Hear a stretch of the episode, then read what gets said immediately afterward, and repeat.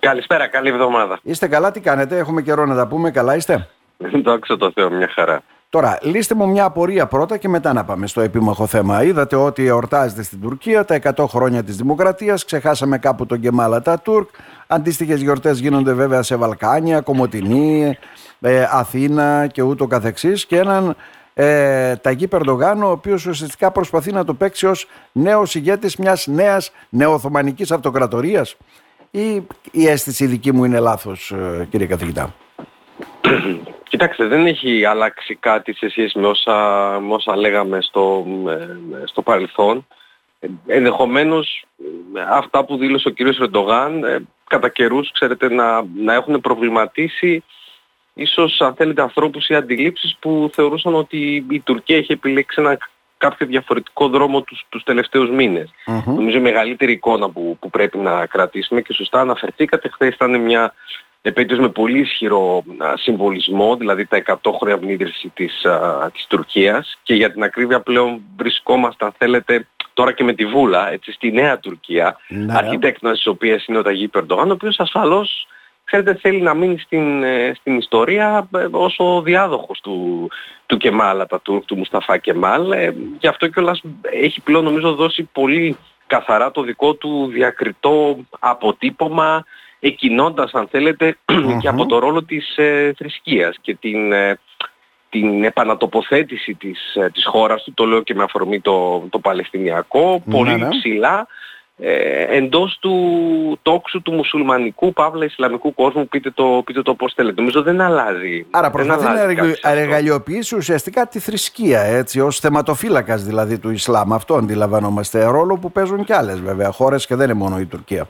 Παίζουν και άλλες χώρες ασφαλώς. Αν θέλετε, εδώ αν θέλετε είναι ένας ανταγωνισμός πρωτίστως με χώρες όπως η Σαουδική Αραβία και όχι μόνοι. Νομίζω όμως ότι αυτό που πρέπει περισσότερο να καταλάβουμε στην Ελλάδα είναι ότι ο Ταγί Περτογάν απευθύνεται σε ένα μουσουλμανικό ισλαμικό ακροατήριο που δεν εξαντλείται στα στενά γεωγραφικά πλαίσια της Μέσης Ανατολής κύριε Μπακριτζάκη. Περιλαμβάνει μεταξύ άλλων Ασία και Αφρική και εκεί βρίσκονται πολλές αναδυόμενες δυνάμεις που πιθανόν να διαδραματίσουν και σημαντικότερο ρόλο τα επόμενα χρόνια, τις επόμενες ε, ε, ε, δεκαετίες. Ε, υπενθυμίζω επίσης ότι οι Τούρκοι δεν είναι Άραβες. Αντιθέτως υπάρχει πάρα πολύ αίμα μεταξύ Αράβων και Οθωμανών στο παρελθόν. Ναι, ναι. Άρα το μόνο συγκολητικό στοιχείο που μπορεί να βρει η Τουρκία για να παίξει έναν τέτοιο ρόλο, ανεξαρτήτως πόσο αν θέλετε θα τα καταφέρει, ε, να παίξει το Ισλαμικό της χαρτί δηλαδή, είναι η θρησκεία. Είναι το μόνο αν θέλετε ενοποιητικό στοιχείο και επαναλαμβάνω όμως, ε, ο Ταγί Περντογάν δεν απευθύνεται στα καθεστώτα, δεν απευθύνεται στις αραβικές κυβερνήσεις,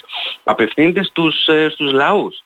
Απευθύνεται δηλαδή στην, στην πλατεία, δεν απευθύνεται στα, ναι, ναι. παλάτια. Ναι. Και εκεί προσφέρει μια καλή περιπτωσιολογική μελέτη ε, η περίπτωση των Παλαιστινίων, δηλαδή ξέρετε ως διοκόμενοι, ως αδικημένοι, ως οι αδύναμοι. Γι' αυτό βλέπετε, διότι αυτό ξέρετε ηχεί ωραία στα αυτιά των, των ναι, Αράβων και τις πολύ έντονες αναφορές στο αντιαπικιακό, αντιπεριαλιστικό, έτσι, που φωτογραφίζει τη Δύση μεταξύ άλλων κυρίως στις ΗΠΑ. Άρα μπορεί να είναι ο προστάτης τον... των αδικημένων από τα Βαλκάνια, από την ε, Ασία μέχρι την Αφρική και παντού, έτσι δεν είναι; Ναι, το, το, το στοιχείο που μπορεί να προβληματίσει και να δείξει αν θέλετε αναθεωρητισμό είναι πολλές φορές ξέρετε αυτοί οι ανοιχτοί λογαριασμοί με το αυτοκρατορικό της ε, παρελθόν και πώς αυτό θα μετουσιωθεί σε, σε, άσκηση, σε άσκηση πολιτικής. Εδώ νομίζω αν υπήρχε ένας άνθρωπος που άσκησε μεγάλη επίδραση στον Τούρκο πρόεδρο κύριε Μπακιτζάκη, αυτός ήταν ο Αχμέν Ε, δεν εννοώ μόνο με το βιβλίο του το στρατηγικό, αλλά μια, μια θέλετε αντίληψη και ένα, ένα νέο δρόμο για την, ε, για την Τουρκία. Το πιο το ενδιαφέρον όμως είναι ότι στην, στην παρούσα φάση πολλές φορές βλέπουμε να, να παντρεύεται ο εθνικισμός με τον Ισλαμισμό ή να βλέπουμε λίγο διαφορετικά ανάλογα με την κρίση να αλλάζει το 1, 2, 3, δηλαδή εθνικισμός, Ισλαμισμός, μιλιταρισμός, δηλαδή η στρατιωτική ε, διάσταση. Επαναλαμβάνω όμως για τον Ενταγή Περτογάν και ενδεχομένως αλλιώς να πήγαινε η ξεσινή ημέρα αν δεν υπήρχαν τα γεγονότα στην, ε, στη Μέση Ανατολή. Ε, είναι πραγματικά θέλετε ότι πλέον θα αφήσει πίσω του το δικό του αποτύπωμα. Και ήταν ένας από τους λόγους ε, τους υπαρξιακούς για τον ίδιο πόσο κρίσιμες ήταν οι προεδρικές εκλογές που, που προηγήθηκαν μερικούς μήνες νωρίτερα ακριβώς σε αυτό το έτος με τεράστιο συμβολισμό. Οι Τούρκοι γενικά αρέσκονται και στους συμβολισμούς και στις, ε, και στις ημερομηνίες. Τώρα αφήνουμε και λίγο χρόνο βέβαια έτσι για να μας μιλήσετε και να τοποθετηθείτε. Δεν ξέρω εκεί κάποια περίεργα πράγματα συμβαίνουν Υπάρχει βέβαια α, η εισβολή ξεκάθαρα του Ισραήλ με τον τρόπο αυτό που κάνει τις καταδρομικές του επιχειρήσεις στη λωρίδα της Γάζας. Υπάρχει μια περίεργη συμπεριφορά από την πλευρά του ΟΗΕ, δεν ξέρω τι κάνω λάθος, ε, ε, και εκεί θα μας τα βάλετε σε τάξη και ουσιαστικά υπήρχαν πολλές χώρες που προσπάθησαν να λύσουν αυτό το ζήτημα διπλωματικά, ούτε και αυτές οι προσπάθειες ευωδόθηκαν και τώρα ερχόμαστε στο διατάφτα. Πού πάμε; Εντάξει, στο, στο διατάφτα ασφαλώς είναι ένα, ένα θέμα που, που δεν ενώνει, αλλά διχάζει. Θα σας έλεγα η διαφορά σε σχέση ακόμα και με, την, με τον πόλεμο στην Ουκρανία ότι είναι ότι υπάρχουν διαφορετικές οπτικές και, και προσεγγίσεις ακόμα και μεταξύ δυτικών χωρών. Κάποια από αυτά δηλαδή ε, τα ρήγματα αποτυπώθηκαν και στο τελευταίο ψήφισμα του ΟΗΕ όπου η Ελλάδα μαζί αν δεν κάνω λάθος με άλλες 14 χώρες κράτη-μέλη της Ευρωπαϊκής Ένωσης επιλέξαν την αποχή αλλά και εδώ επειδή κάποια πράγματα δεν μπήκανε καλά, να θυμίσω στους ακροατές ότι κατατέθηκε μια τροπολογία από τον Καναδά ναι.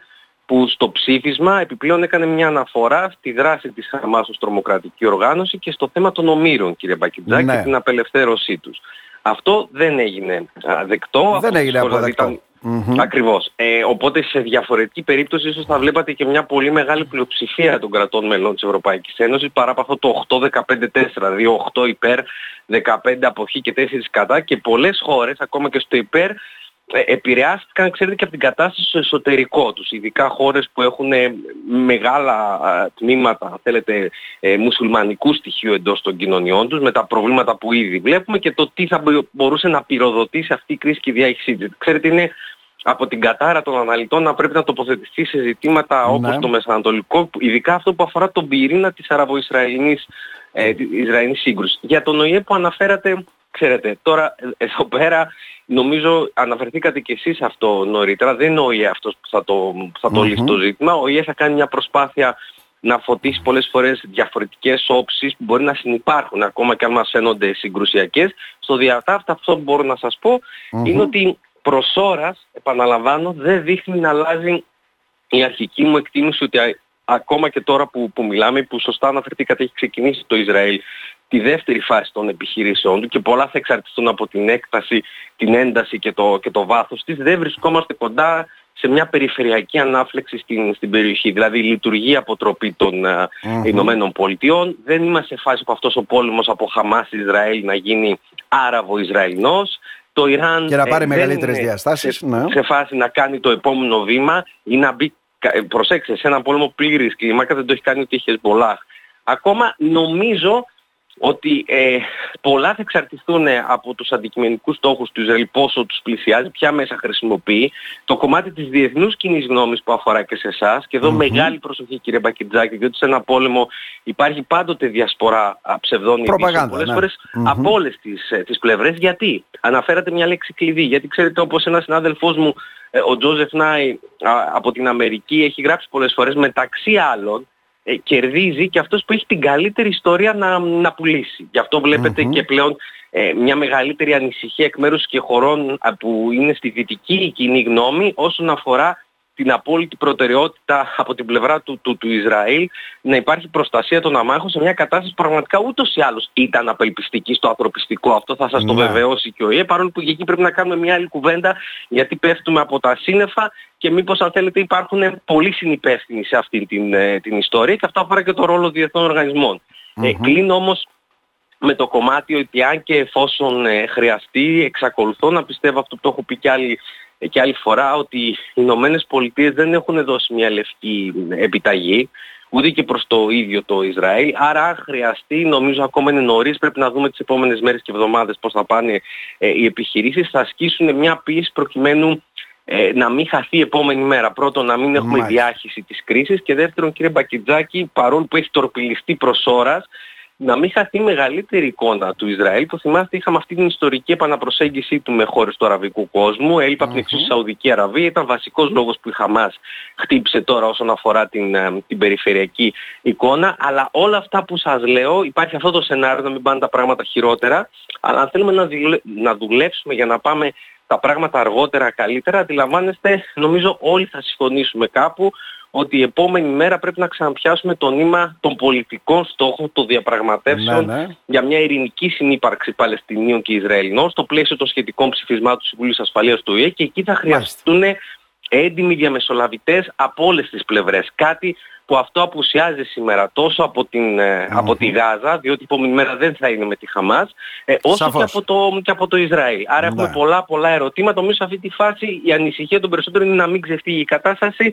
Ναι. Ε, δεν, βρισκόμαστε, δεν βρισκόμαστε εκεί. Και κλείνω με κάτι που δεν ανέφερε. Για έφραστη ισορροπία βέβαια. Ναι mm Πολύ εύθραστη, διότι μιλάμε για μια περίπλοκη κατάσταση, μιλάμε για τη Μέση Ανατολή κύριε Μπακυρτζάκη με πολλούς mm-hmm. ανορθολογικούς δρόντες, αρκεί πολλές φορές ένα λάθος χτύπημα, αντιλαμβάνεστε, για να τρέξουν τα πράγματα σε μια τελείως διαφορετική κατεύθυνση. Και κλείνω με αυτό ότι η, η ενίσχυση, δεν θα έλεγα η επιστροφή, αλλά η ενίσχυση του ρόλου των ΜΕΟ πολιτιών, κυρίως για τους στρατιωτικούς τους αποτυπώματος, αλλά και με ναι, πολύ ναι. έντονη διπλωματική δράση, όχι μόνο δεν αφήνει αδιάφορη την Τουρκία, αντιθέτως την έχει ενοχλήσει σφόδρα στο βαθμό που πώς αυτό θα επηρεάσει την επόμενη μέρα στην περιφερειακή ισορροπία δυνάμεων όσον αφορά τη θέση και το ρόλο της. δηλαδη ε, είναι ενοχλημένη πολύ και αν κάτι ενώνει χώρες όπως Ρωσία, Ιράν και Τουρκία παρά τα ετερόκλητα συμφέροντά τους πολλές φορές είναι αν θέλετε μακριά από την Αμερικανική κυδεμόνευση, μακριά από τους Αμερικανούς να μην τους έχουμε στα πόδια μας. Κύριε Σέρμπο, να σας ευχαριστήσουμε θερμά για τα σχόλιά σας. Να είστε καλά. Να είστε καλά. Καλή συνέχεια.